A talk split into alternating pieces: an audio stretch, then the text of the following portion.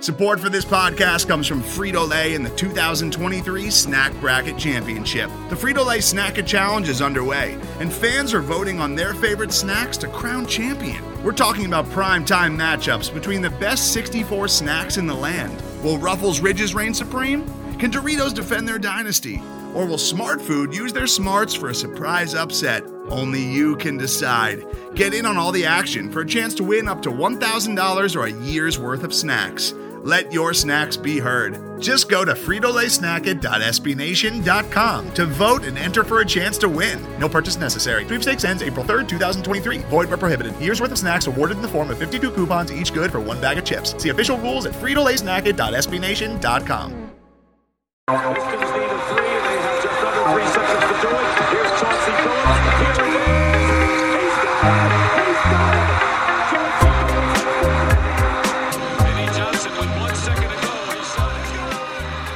Hello and welcome to the Motor City Hoops podcast. If you are new to the Motor City Hoops podcast, I am your host, Bryce Simon, a former D1 Hooper, current teacher, coach, husband, father of three amazing kids, and contributor at Detroit Bad Boys of SB Nation.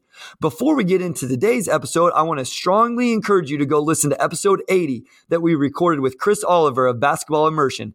I'm not sure there's an episode that has gotten more feedback and people reaching out to say how much they enjoyed it.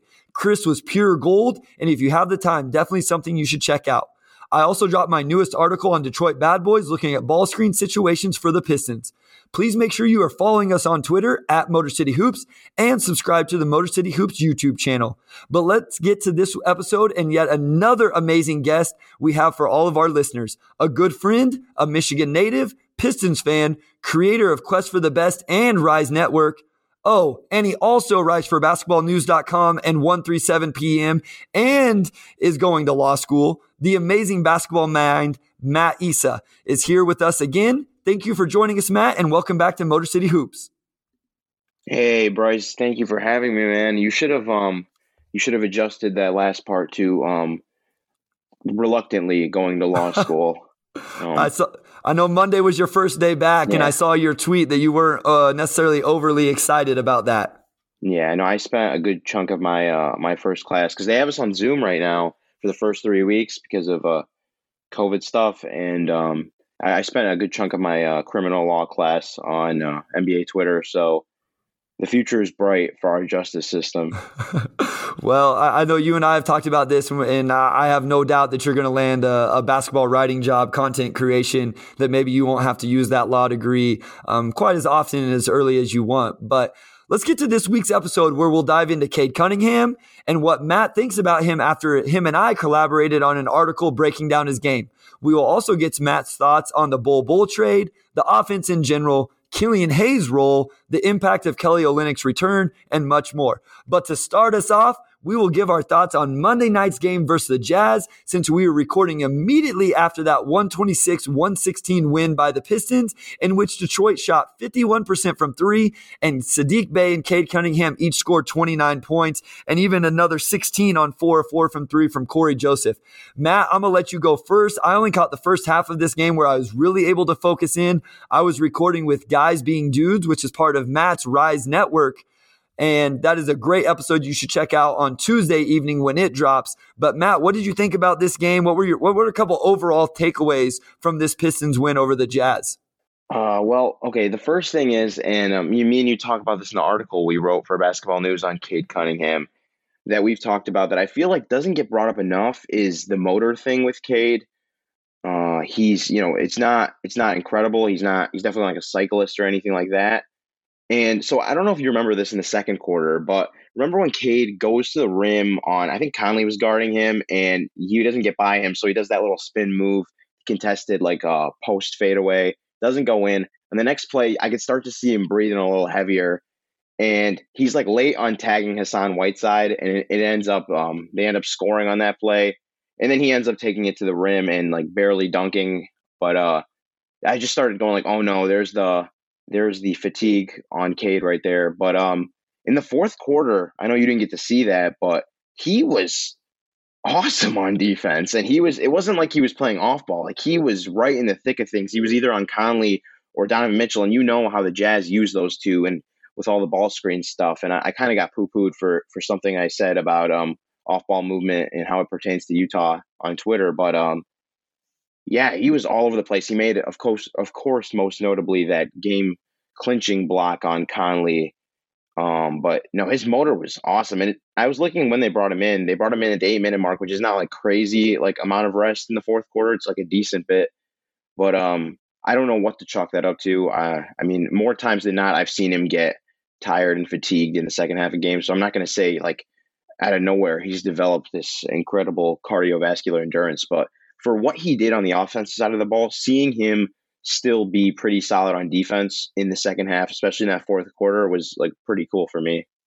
No doubt. And the thing with Cade is he is he's really, really good. And we're going to talk about Cade a lot on this episode.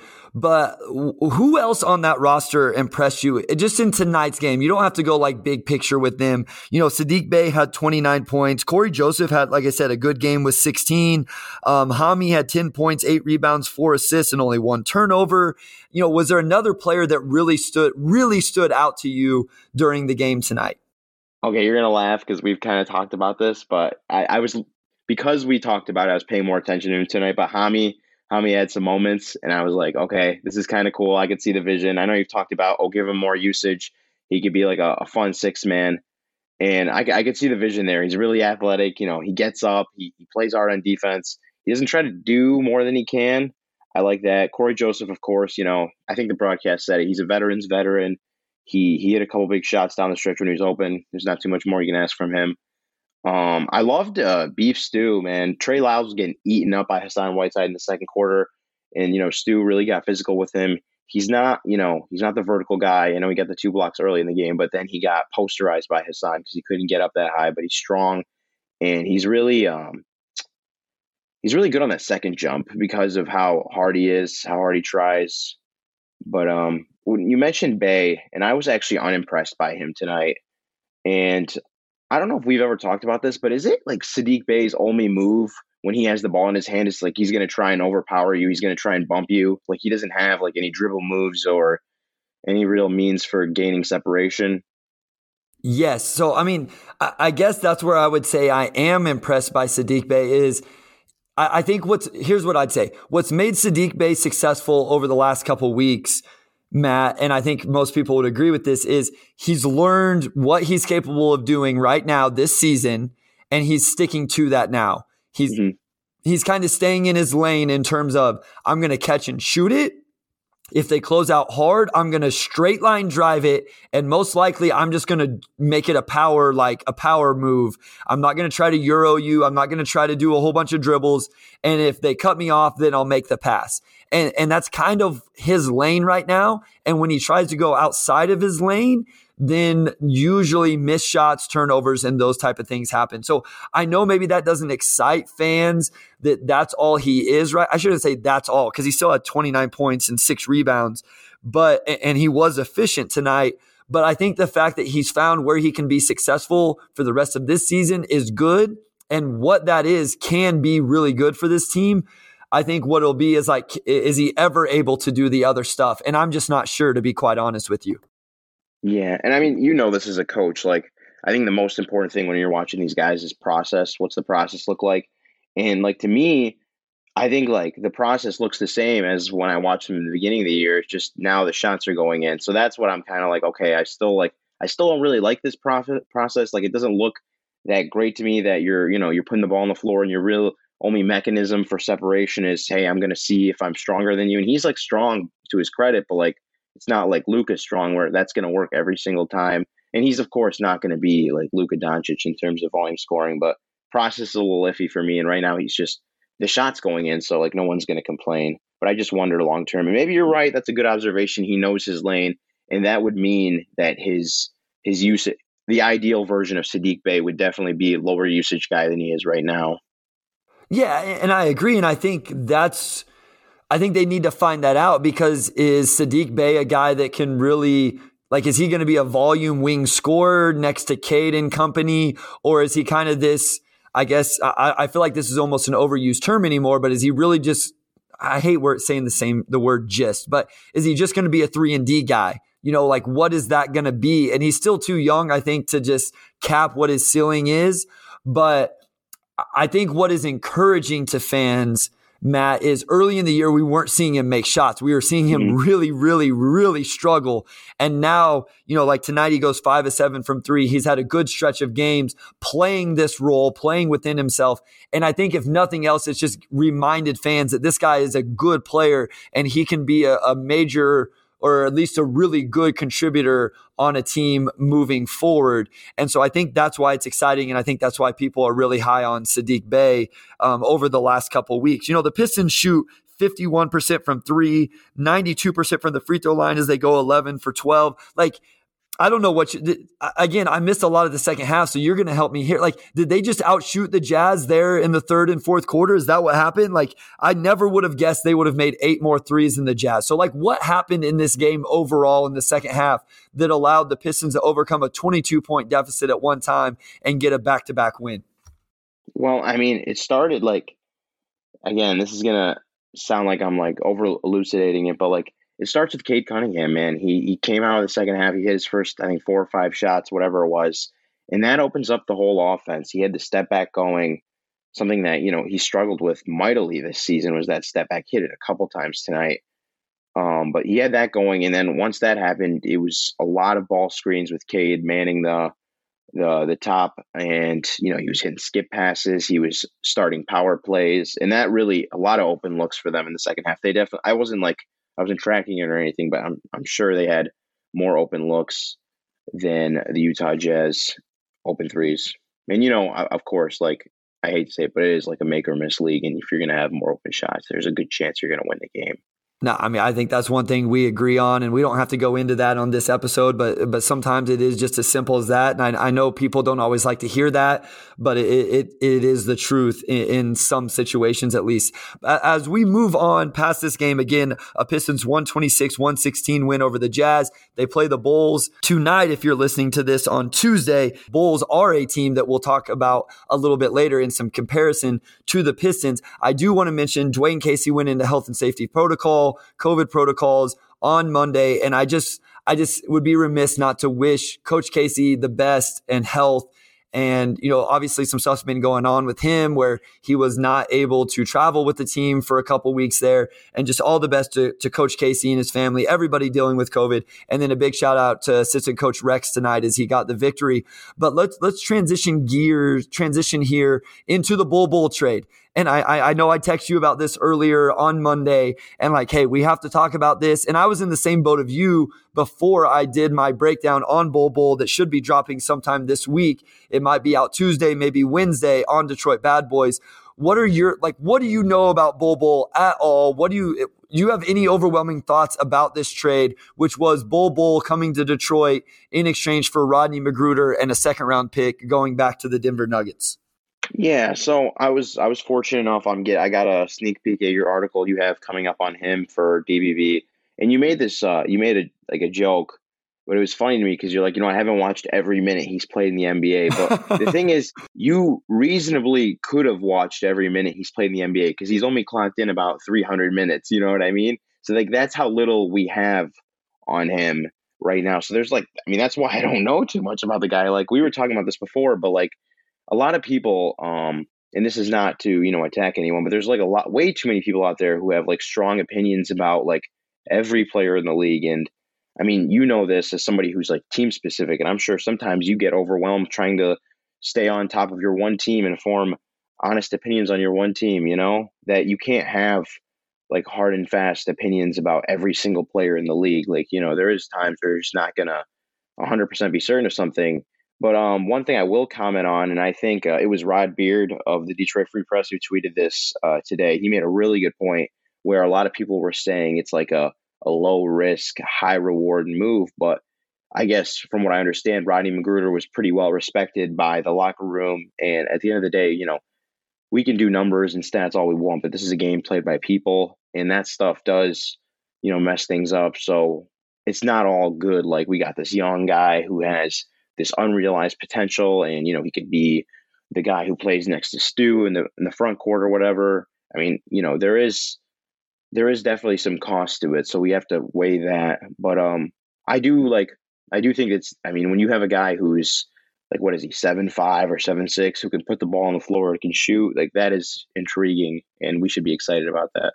So before, I, and I will give a little bit of a sneak peek into my breakdown coming and, and talk about Bol Bol and what I saw, but I want to go back to something you just brought up. So I, I want to say I do like the trade. I'm a fan of the trade, and that's even with me souring a little bit on Bol Bol, the player, after doing my breakdown. But you brought up a really good point. Rodney McGruder's a vet who, you know, by all intents and purposes was a good locker room presence. So in general, Mat, I'm not saying specifically this trade. Do you like the idea of them trading off a veteran like that? I don't even know that the second round pick matters much, but do you like the idea of them selling off Rodney McGruder to bring in a young project in Bol Bol, who there are some reports out there that he may not be the easiest guy to get along with in the best locker room presence. Do you think that that could come back to bite them a little bit? I think the standard it sets, and I've been we've talked about this, and you you definitely gave me some good pointers on on the situation that helped uh, broaden my opinion a little bit. But um, I'm not a fan of the idea of trading uh, Jerami Grant, to be honest, because this guy he made it a huge deal that he's here for the city, for the black GM, the black coach. And so, like a guy who's willingly signing in Detroit, this is a guy we're talking about who, I mean, conservatively is like a top seventy-five player in the league, right? Top eighty player in the league, whatever. He's he's willingly going to Detroit, which is not one of the five, six best markets in the league. What kind of like moving forward? You have this young core. What are you? What message are you sending to these guys? Like, hey, you know, you're at the end of the day, you're just an asset. It's just a business. We're going to trade you when it's it's right. Like, you know, we're not going to do what's best for you. We're not going to keep you. Um, so it like the the principle of it is is weird to me. I understand, like you explained to me that Grant doesn't want to be around if it's going to be like a he might not want to be around. Excuse me, if he's going to end up being like the third or fourth option on a bad Pistons team, like he'd prefer to be the third or fourth option on like a playoff contender. But st- it's just like the principle of it. Yeah, I mean, I think you bring up a good point. I've talked about it before with Derrick Rose, and I won't go all the way into it again, but I think those do things mat those things, excuse me, those things do matter. And these guys share agents and agencies and all those people talk. And like you just don't want to get the rep of an organization that just, like you say, trades off an asset as soon as it becomes valuable enough to do so, which is why I'm interested to see what ends up happening with Trey Lyles as well. I think he's played himself into where I could see some teams maybe wanting to make a run at him, but it's also one of those things where maybe those guys want to do that. Maybe Rodney McGruder likes the idea of going to Denver and playing with the Nuggets team that is at least going to make the playoffs. Real quick, just for me on Bol Bol. the, the, the, skill level is there, the length is there. There's a lot of things that you really like. He flashes some stuff offensively where I'm just like, oh my gosh, like this guy is going to be fun. Defensively, he's probably a net neutral. He doesn't impact the game the way I was hoping. And a lot of it has to do with his activity level. And I'm not going to say he doesn't play hard. I, I, I refuse to question a professional athlete in that way. I just really have a hard time doing it. But his activity level just doesn't always really show out on film. He doesn't leave his feet for a block shot or for a rebound or for an offensive rebound. And so some of those things are where I have a little bit of concern. I do think it sounds like by Woj's report that we're going to see him get legitimate minutes with this team. And so I do think we're going to get a, a real chance to see what Bol Bol has and that's something that he hasn't got in his young career is any sort of chance to play significant minutes night in and night out. One thing that was a major red flag when I was reading what you uh, what you wrote was the net neutral for a big man. I remember a while back I was either reading or listening to something Nate Duncan was talking about with his his knock on Jokic at the time. Jokic is now I think a plus defender. He's a really good defender, honestly. But at the time he was saying he's a net neutral defender and when you're a big man, that's actually like being a negative because usually, you know, big men are counted on to anchor your defense, to shore up weaknesses, you know, protect the rim, all that. No, I okay, that's a great point, Mat, because I think that's why when I was watching the film, I was getting so frustrated with him and almost even had a hard time calling him a net neutral is because I'm like he should be blocking that shot he should be stealing that pass. He should be, and the way the Pistons play defensively, which is super, super aggressive. We've talked about this when we collaborated on the Cade article, which we'll get to here in, in just a little bit.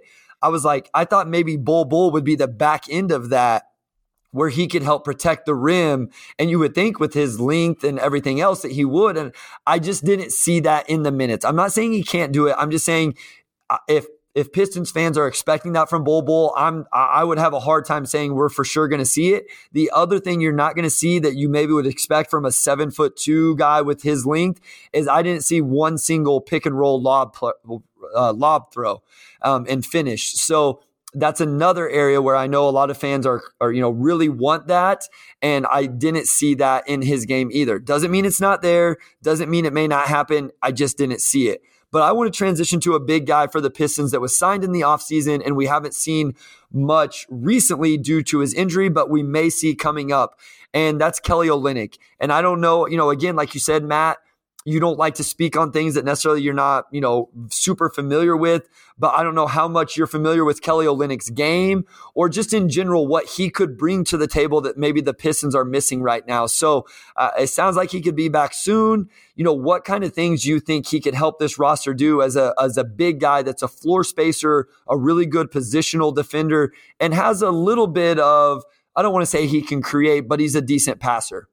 Honestly, you summed it up perfectly. I've been thinking about it for a little while now because he played right from the beginning of the season. I think he's got like I was looking at it earlier. He's got like 250 minutes under his belt. So he started playing beginning of the year, and he got hurt like right around when Cade was getting his feet wet.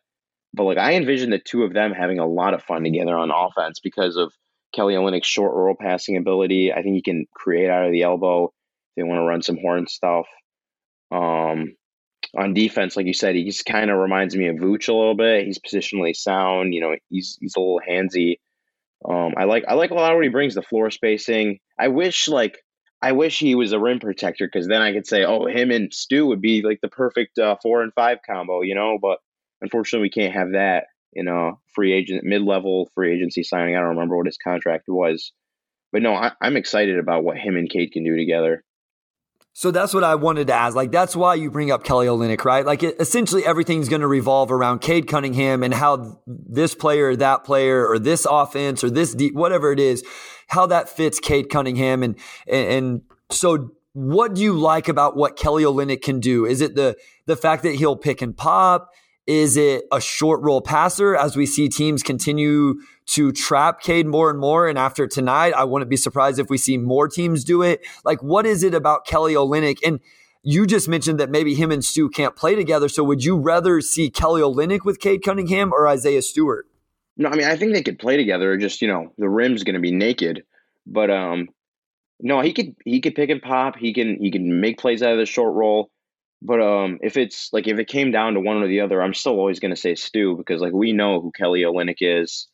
Um, we we don't know what Stu is yet, and I still have a lot of hope for Stu. Maybe it's because I you know I have like a thing for like six foot nine big men who played for Detroit with like big biceps and are, are really tough. But um, no, I would rather have Stu. I mean, I could see a situation. Now you'd be more tapped in on this because you, you talked to all the Detroit guys where they try to feature Kelly a lot before the trade deadline and see what they could get for him because I could definitely see a contender wanting Kelly's services. Yeah, that's what I'm very interested in. And we're not going to get into the trade stuff this episode. We're bringing on Jared Greenberg from NBA TNT and NBA TV next episode and uh, to get like the trade talk and the value of some of these guys. But I, am very interested to see if the Jerami Grant trade, if it does happen, ends up being some sort of a package that includes a Kelly Olynyk, or I mean, I, I don't want it to happen, but possibly a Hamidou Diallo or one of the sophomores. And so make sure you come back next week for a little bit more of that talk. But we, we've we've kind of you know beat around the bush here a little bit, twenty some minutes in. Let's get into Cade Cunningham. You and I spent you know, 90 minutes on the phone talking about Cade Cunningham. You watched a ton of film. I watch every single game. You wrote an incredible article at basketballnews.com and I just provided a little bit of video to go along with it. So if you guys want to check that out, go to basketballnews.com, go find that Cade Cunningham article by Mat Issa, Mat M A T I S S A. But you know, where do you want to start with that? Um, do we want to start with the Dave Bing comment and, and not to say anything about Dave Dave Bing, but you know, it, do you think Cade Cunningham is a guy that can be built around? Okay, so I'm I was I'm working on this, but um, you know, I think we one thing we do a lot with uh with rookies is like we think a lot about what they could be. So we just kind of anchor like the great stuff that they do and we like kind of look past all the like the bad stuff. So like you know you can show flashes like three, four, five percent of the time, and ninety five percent of the time it's like garbage. And then you're like, oh, but there's this flash. Like if we can harness this, like it's it's beautiful. And like I guess like tonight's the worst night to talk about Cade Cunningham because I think he might have just had the best game of his career. And I'm the gonna best try half real- for sure. yeah, the best half, and he was. I mean, he was every bit as advertised. But so I wrote down this one play. It was in uh, the fourth quarter, and I believe Mitchell has the ball. He's being guarded by jo- Joseph, um, and Cade goes in for a little sneak attack, and he steals the ball. Well, he like knocks the ball free. Joseph recovers. Cade's streaking in the fast break. Joseph throws the ball to Cade, but he like runs into the ref a little bit. It's not that like uh, blatant, so it doesn't really stop the play. But he slows down because he knows like the fast break is not going to work. But instead of trying to rush it, he's just so calm. He restarts the possession, and Saddiq Bey ends up getting a layup, and they're up by 10, and uh, Jazz have to call a timeout. I think the score ends up being 114, 104, if you want to look at it on the play by play thing. But um, it was just like that poise. And I know this is silly. I know it's cliche, but like the guy's 19, maybe 20. I don't know when his birthday is. And like to have the presence of mind to not try to rush it. Like I see Ant, who's got, you know, 80 more games under his belt than Cade and he would he would go in guns blazing with his head down and he would attack. And he's awesome. He's a super freak but Cade the way he's so patient the way he doesn't change his face the guy the guy was going shot for shot with Donovan Mitchell in the third quarter. Donovan Mitchell was one of the 15 best players in the world one of the 10 best offensive players in the world whatever. And Cade was going shot for shot with him. He was unfazed. He didn't get hype. He was at home going toe to toe with the best offense in the league. And that to me is it means something. I don't know. That voice it tells me like you know, he's not going to be like Anthony Edwards athletic, but like the moment's not too big for that guy. And I know that's like, you know, some Jack McCallum sports writing cliche stuff, but that's that's really what he's shown me so far. So you're gonna say yes? Your answer is yes. Yeah, yeah. I'm sorry, I got into all that talking. Yeah, no, no. I think you can build the right kid. No, I want no. I, I, just was making sure. I wanted you to go into all that because I enjoyed listening to you talk about it, and I know the listeners will as well. But I just wanted to make sure we're on the same page. Before we get into some more stuff, I want to bring up something we went back and forth a little bit on Twitter because you brought up the clutch thing, but I came back at you. I don't know if you remember this from like a day or two ago.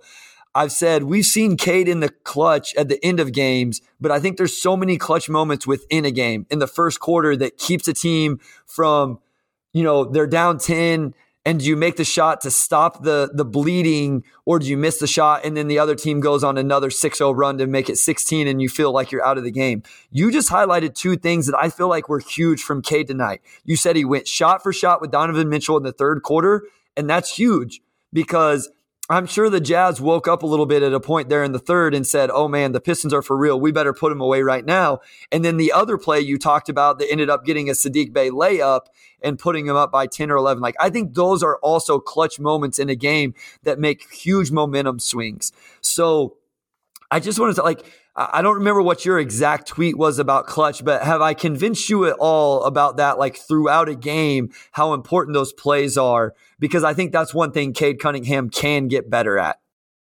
Yeah. Well, okay. So I think the tweet was something uh, me and uh, Samson Folk over at Raptors Republic, we were talking about DeMar, and I was saying, like, people's thing, like, they used to do this a lot with Dame, with the clutch thing, you know, Dame time, whatever. And I, I'm saying like, you know, Dame might lead the league in clutch points and he might be real efficient in clutch time, but like that just means like that they're in a lot of close games and usually great teams, you know, they blow teams out so they don't they don't end up in close games.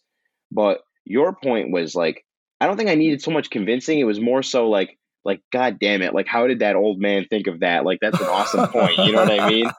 But um no, I that love was, that, that, you great. refer to me as an old man. I love Well, I it. mean, you you are like 10 years my senior but um no it's all it's all love but uh no you're right though like that's and that's something the box score doesn't doesn't capture you know when we talk about clutch it's like oh within five points within five minutes left in the game like that stuff to me is is kind of overblown and it, you know it's more so for fans and the you know, quote unquote casuals. But um, no, you're right. That stuff matters, and you know it as a coach. Like, you know, you have guys you can lean on where your team's like, okay, you know, they're on an 8-0 run. This game's slipping away. Like, who am I going to call on? Who can I count on? Who are my leaders? Who are my like uh who are my seniors? You know what I mean? If you're talking high school basketball. No, I agree, and that's like I said. That's you know, there's been a lot of talk about Cade going back to college. Those the clutch stat, and, and I've been guilty of using it when he got drafted as an argument for how good he is and all that. But as I watch more and more, you know, the uh, again, not to you know, beat a dead horse, but like the other team's going on a run, Cade gets an open three and misses it. Or the Pistons are on an 8 0 run where they could take the lead and he misses it. He just said, and I know we're nitpicking now. Like, I think Cade's incredible. So I don't want people to take this the wrong way, but I think he's got to recognize those moments within a game a little bit more. It can't always just be wait till the end of the game. Let's switch gears to Cade's passing because you brought up an interesting point about him not being a flashy passer. So I just want to ask you and let you speak on it just narratively speaking, and to the the rest of the league, the rest of the NBA fan bases that don't watch him as intently as I do, or Wes, or Jack Kelly. Shout out Jack Kelly, who's listening with us uh, as well here. Um, you know, how can that change the narrative around a player and his passing ability if they're not quite as flashy?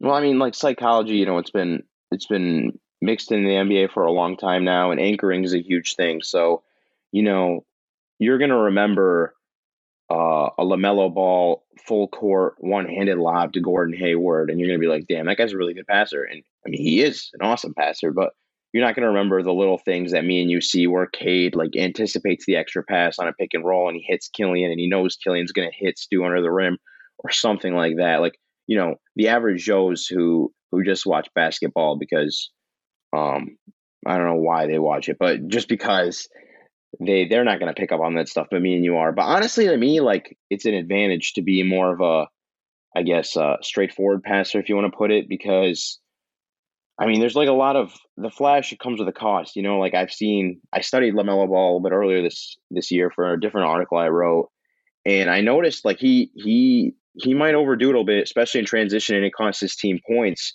because he'd rather go, you know, behind the back, uh, corner three to a guy who's got uh somebody closing out really hard on him as opposed to a simple pass under the rim.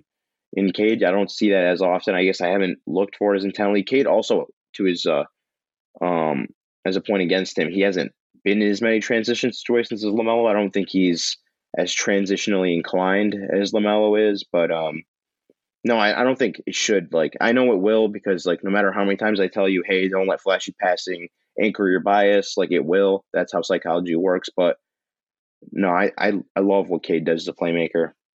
Okay, so you brought up, you know, LaMelo maybe it costing his team when he gets a little bit too flashy. But Cade doesn't do that, but Cade still has some turnover concerns, something you and I talked a lot about with Cade Cunningham when we discussed this. And I think it's becoming – you know, the more you and I talked, the more I think it, it concerned me. And I think it, it, started to concern you a little bit because the type of turnovers that we're seeing from Cade. So can you speak to the listeners? Again, I want to give you the chance because this this article was your inspiration. It was your idea, and I just came along for the ride. So, can you give the listeners a little bit of an idea what what we talked about in terms of what those turnover issues were, and then maybe even if you have any idea, like what does he need to do to fix him? You know, like we always sit here and we say, this guy can't do this. This guy's doing this too much. Like what can Cade do to get better at the turnovers we're talking about that we'd like to see him stop? I'm sorry, Bryce. I just got um 20 DMs from uh, Motor City Hoops listeners saying you gotta be, you gotta stop being so humble, man. You're a basketball genius. But um, no, I, I, in all seriousness, though, I mean, you brought it to my attention. I'm always like, I've always been of the school like, okay, young playmaker, like he makes he has a lot of turnovers, no problem. He's probably trying to bend the defense. Um, that's a good sign. But like when you watch Cade, it is a lot of low hanging fruit that could be corrected. I know today he had like a little lazy pass that Donovan Mitchell ended up stealing. You know, fortunately didn't cost them. And um, one thing that really resonated with me today is Josh Jackson made this ridiculously stupid pass he was going under the basket and he passed it to like I forget who which defender. It was his back. He literally passed it to one of the Jazz defenders' backs and went out of bounds, thankfully. And I'm like to myself, like I asked myself, like, is this my bias? Like, would I have like if K did that, I would have been like, oh, good job, K. Like you attempted this high level pass. I'm I'm really proud of you. That shows growth.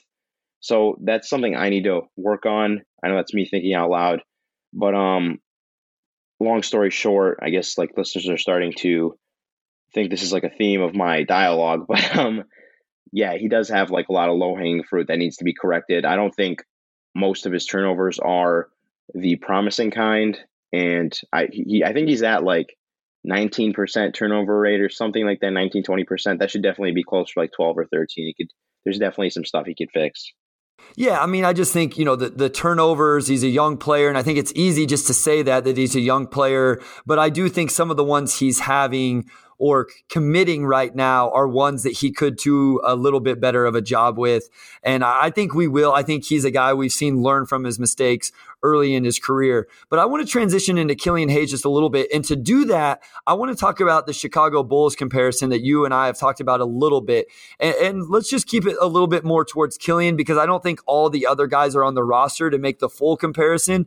But the one I like the most for Killian Hayes, and the listeners know this, is Lonzo Ball. And Lonzo does a really good job fitting in with that Bulls between actually two ball dominant guys in DeMar DeRozan and Zach LaVine. We have one of those guys already in Cade Cunningham. I don't know who the second guy is going to be.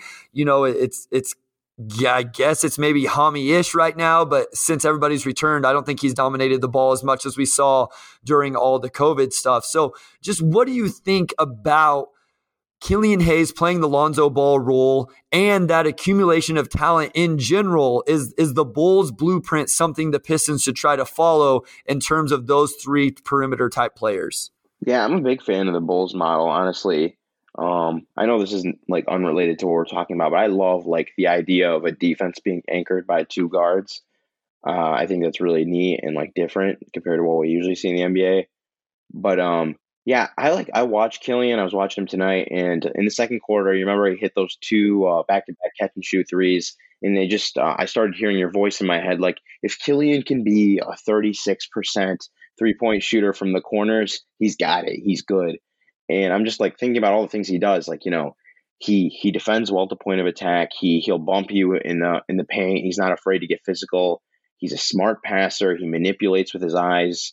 I'd honestly say at the at this moment he's the best pure passer on the Pistons. I'd say it's better than Cade at just passing. Creating wise, I'd say Cade's better. But um he does everything really like solid, maybe a little bit better than solid. It's just that shot, man. He's gotta he's gotta figure out that shot. Okay, so the alternative for that then would be because I agree, I do think he's a really good passer, and it was a, a, the game a couple nights ago. People were just crushing him, and I did. Uh, it was on Saturday night. I was at my nephew's birthday party, and I didn't get to watch the game live. But when I watched it back after reading all the tweets, I was like, "Man, Killian must have been bad." And then I watched the game. I was like, "Yeah, he, he was fine. Like it wasn't spectacular. Maybe it's not what you'd want from the number seven pick in the draft, but Killian Hayes was fine." So if he is that good of a passer and he's not necessarily great creating on his own, but maybe in ball screen situations, do you think he's better off than not playing necessarily that Lonzo role as a connector between two stars, but actually being the leader of a second unit where he can dominate the ball and get some more ball screens for himself? Mm, no, I, I don't think so. I don't think you want him. You know, his I don't know that second unit guy is different. Like you want, like I, I, I bash him all the time because I don't think he should have been the sixth man last year. But you know, the, I think the archetype for your second unit guy is Jordan Clarkson. You want that, you know, the quote unquote bucket getter dude who can who could run like just like shit ton of ball screens and uh, you know knock down shots in the mid range, take a bunch of uh, pull up three pointers. And I don't think that's Killian's game. I think he is that connector guy. He's really smart. Uh, he he doesn't demand a lot of usage. He doesn't have like a high scoring load. He he requires. So no, I don't think that'd be a good role for him. Okay, so you actually like what we've outlined: the Chicago Bull, mm-hmm. Lonzo no, Ball.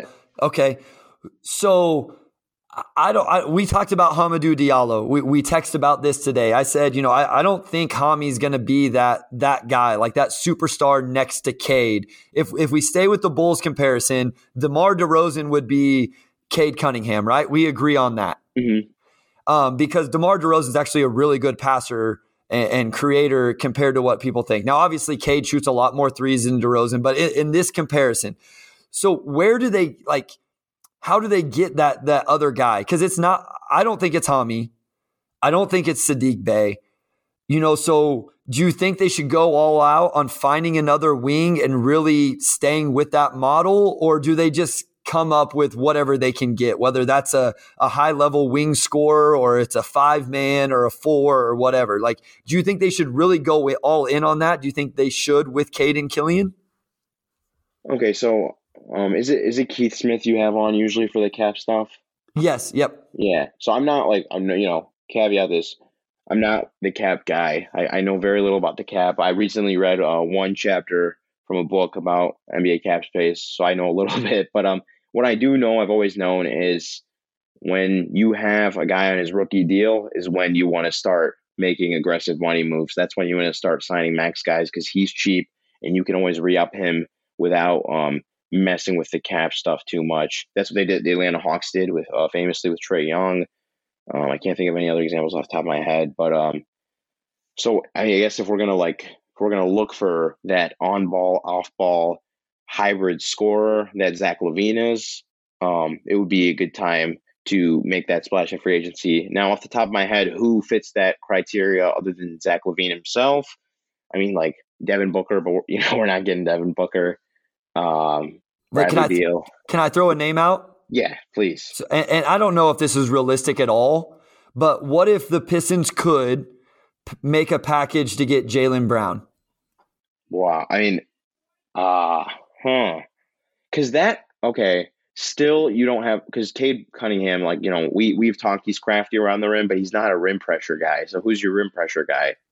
And that's not Jaylen. Like that's why I'm asking you. Yeah, you know, because I know Jaylen Brown. That's the big knock on Brown and Tatum. Okay. They don't get to the rim enough. You know, Brown's good at really doing stuff in the mid range and using that strength. And he's a good shooter, a good scorer.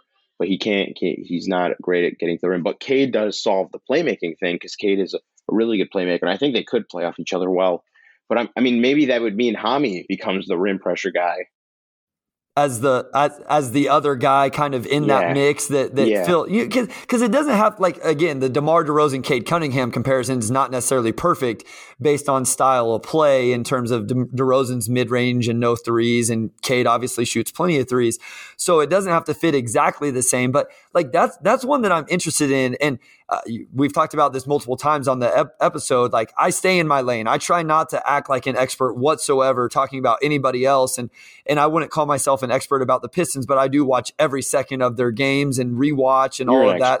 Well, you're, you're I, expert at this point. There's like I, five people in uh, that are non Detroit personnel that know more about the Pistons than you, I'd say. Well, I appreciate that. But, um, I just think that Jaylen Brown, it sounds like what those guys need is like a calming effect. I think I heard that on a, a podcast I was listening to the other, the other day talking about the Celtics. So that's where I do think like, okay, Cade could be that guy for Jaylen Brown. He obviously has a scoring acumen that is very high level.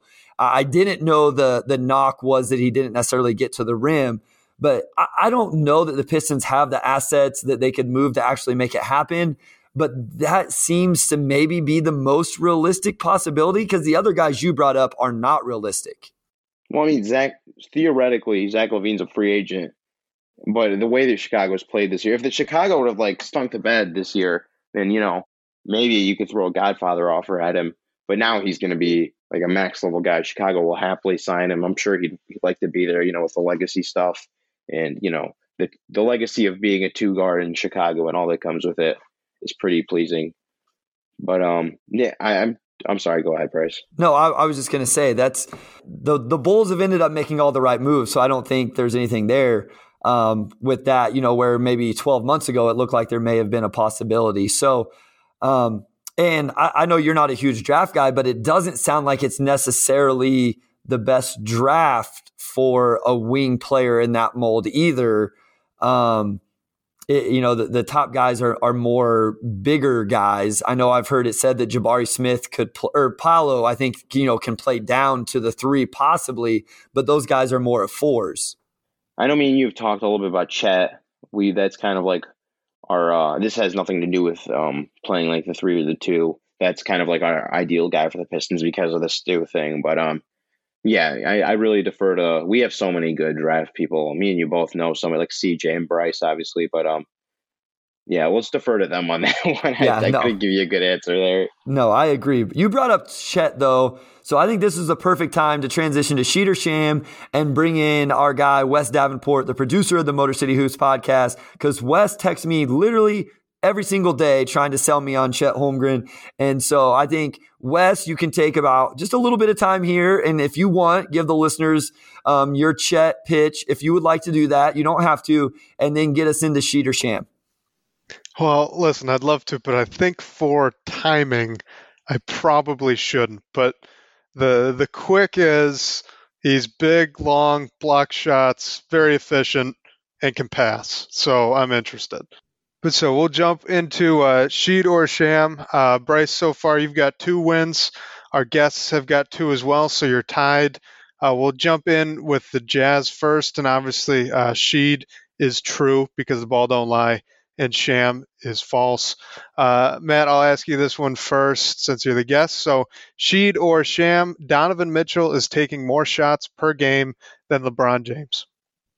Sheed.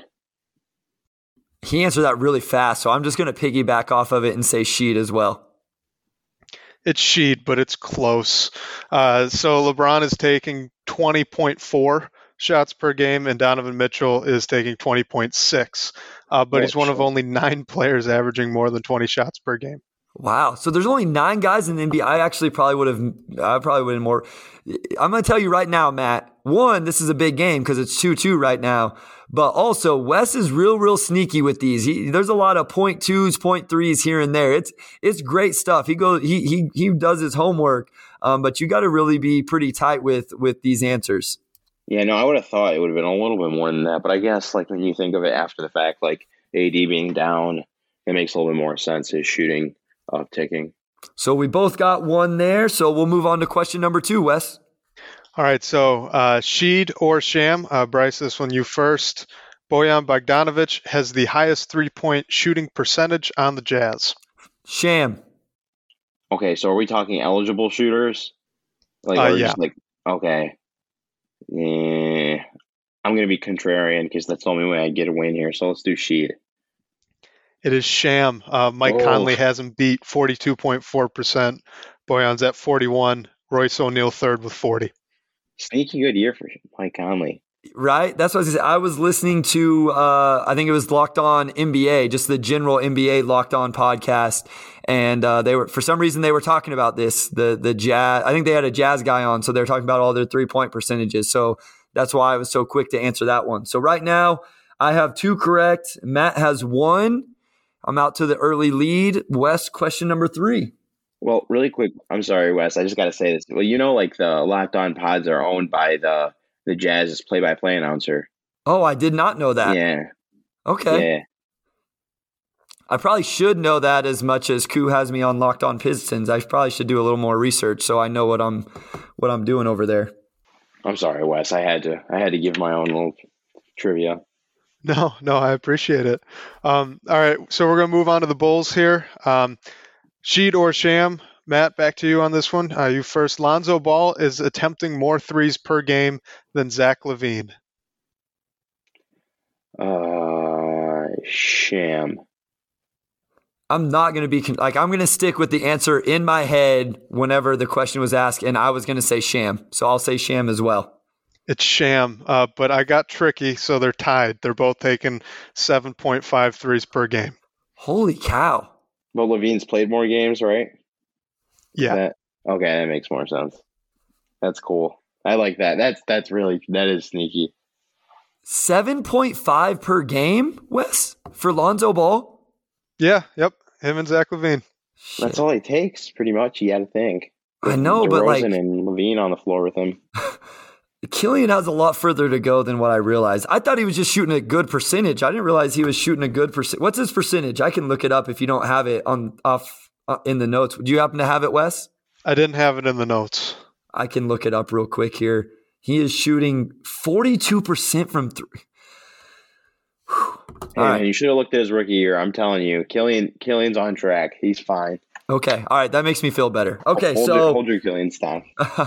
uh, I, I've got all three, I believe, correct so far. Matt has gotten two. Um, question number four, Wes. All right, so sticking with the Bulls, uh, Bryce, you first. Uh, so Zach LaVine and DeMar DeRozan are averaging nearly the same uh, number for the following stats. All right, points, field goals made, field goals attempted, field goal percentage, rebounds, and blocks. Sheed. I'm also going to go Sheed. Wow, you guys both got that one right. It's Sheed. I didn't think I didn't think that uh, you guys would get that one. So, uh, DeRozan's averaging 26.4, LaVine 26.2 points per game. Both are averaging 9.5 field goals made, uh, 19.4 field goals attempted for DeRozan, 19.3 for LaVine, uh, 49.2 from the floor from LaVine, and 49.1 for DeRozan. Five rebounds for DeRozan, 4.9 for LaVine, Wow. 0.4 blocks uh, for DeRozan, and 0.3 for LaVine. So Matt, if you would have said Sham, what would have been the stat that you thought maybe was a little bit different between the two? Because I know what it was for me. Mm, Well, okay, so I sometimes because I, I only look at true shooting usually, so I, I know that their true shooting is pretty different. So when he said field goal percentage, I got I got a little worried, but I figured you know field goal percentage it made a little more sense to me that it would be the same because you named quite a few stats. So I figured if you were gonna say that many stats, like it was gonna be close. And I know their numbers are really similar, so I was gonna go. I, I thought maybe the blocks, but you know what? I love whenever our guests come on, Wes, and they give us the little reverse psychology thing, and or you know their little strategies for how they answer. I don't remember if it was our last guest or uh, Chris Coach. Oh, we didn't play Sheed or Sham with Coach Oliver, so it would been the episode before. You know, they're just like, oh, you said it this way or you said it that way. I think maybe Omari Sankofa from the Detroit yeah, it Free was Press. Omari. Omari was giving us little insights into how he was deciding his answer. So um, we're through four questions. I'm up four to three. I'm perfect so far tonight. Um, I don't know what it is. It's a great night. We're recording this Monday night again, um, so it's a great night to be a Pistons fan as they got that win, and and for me with with four straight correct answers. I don't know how many more we have, Wes. I only have two left, and then there's a tiebreaker if we need it. Perfect. That'll work out great. All right, uh, we'll jump right back in. Uh, Raptors are up next. Uh, Matt, I'll have you go first. So, Sheed or Sham, Gary Trent Jr. leads the Raptors in stocks per game. uh, that's weird because they all have so many stocks. That's like the, the stocks team. Um, I'm going to say Sheed because he was in the beginning of the year leading the league in like deflections or something like that. Uh, Wes was really proud of a couple of these, and I, I feel like this has to be one of them. I'm going to stick with my original answer, which was going to be Sham. It is Sheed. Ah, Ooh, Yeah, so he's averaging 2.3 stocks. Uh, second is Fred VanVleet with 2.2. OG Anunoby has two. Scottie Barnes has 1.9, and then Siakam with 1.7. yeah, I was that thinking is a good one because That- that, team, that whole team is just like stocks guys. that. Well done, Wes. Well done. So we are tied four to four. We'll go to the final question unless we both just are adamant about answering it the same, and then we'll still have a tiebreaker. All right. Well, uh, Bryce, I'll have you go first then. Give you the the host advantage. So, uh, Scottie Barnes averages the most minutes per game of any rookie this year. Sheed or sham? I'm going to go with Sheed. I'm also going to go with Sheed. Sheed.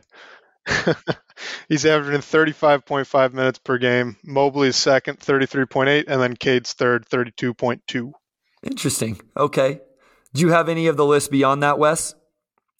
Uh, no, I didn't. Okay, I just didn't know if you know like where Wagner was and some of those guys as well. I always do that to you. I'm sorry. I feel bad. You you you I look was up trying all to guess what you're going to ask. My bad. My bad. All right. Here we go. Tiebreaker question um, here before we close out the episode. Okay.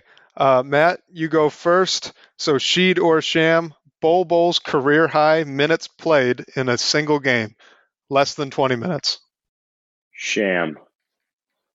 Yeah, I mean, I it's sham. It is Sham. Uh, his rookie year, he played 24 minutes in a, in a loss to the Blazers. In the right, bubble. Hail in, the, in the bubble. That was in the bubble. That was, I think it was their first game in the bubble. I just watched that film today, Monday. All right, well, I got a Hail Mary for you then. Let's Uh, go. did, Jer- did Jerami Grant score 20 points in that game? Oh shit. Um. So did Jerami Grant score? Sham. He played the Pistons in that game. No, he was on the Nuggets then. Oh, oh, oh my God, you're right. They were teammates. so was Ah. Mason. So was Mason Plumlee. We've taken that that team from Bol Bol's rookie year. We just transplanted them to Detroit. we just got to get that one 300 pound sweaty guy, and we'll be good. but um, I'm. So you said what did you say? You said Sham. Twenty points in that. I said Sham. Okay, I'm. I'm gonna say she just because to end the madness one way or another. It's Sham. He had 18. Yes. Ah. Yes. Dame put I up love- 45 though. Yo, Dame was nice. They were stroking it in that game. And actually, Gary Trent, that was before the trade. So it would have been Gary Trent Jr. still, right? Yeah. Gary Trent Jr. hit some huge shots in that game as well. That was before the, the trade for Norman Powell. Powell, chair. Yeah. Yep. So, all right, Wes, good stuff today. That was really good. You were prepared. You had a bonus and then a, a Hail Mary one. I move ahead three to two, but um, I'll put up Matt's basketball mind against anybody. And I thank him so much for joining us for the third time, which Matt, just I know you keep track of this stuff. I'm pretty sure that's tied for the most ask, times. yeah. Yes. I, I believe Omari's been on three times, and that might be it. So you're up there Mavs with the draft. uh, Mavs draft has been on three times. So, and those guys are big time and really good friends. And so I just want you to make sure you realize how high you rank with Motor City Hoops and myself as well. Oh no, it means a lot, man. I know. I know. I'm getting. I'm getting up there with your your best buddies list. Um. Hopefully one day I could be in the top spot. No, no doubt, no doubt. Um, thank you again, Matt, for enjoy, for joining us. Definitely have you back, and, and just let everybody know where where you're doing stuff, where you're creating content, where it's all going out, where they can find you on Twitter. Uh, yeah. Best way to follow me is um at mattisa15. That's at m a t i s s a 15. Uh, I'm doing a bunch of weird stuff these days. You know, for basketball news, 1:37 p.m.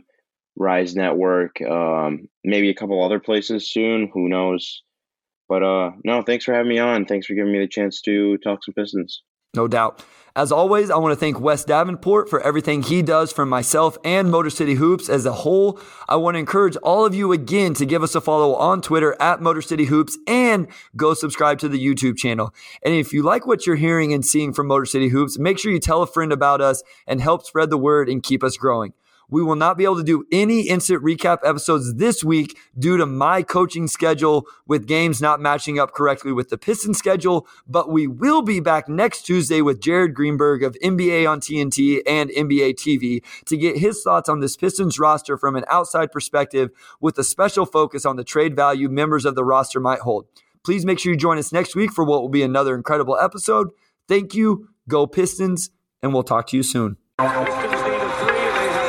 Have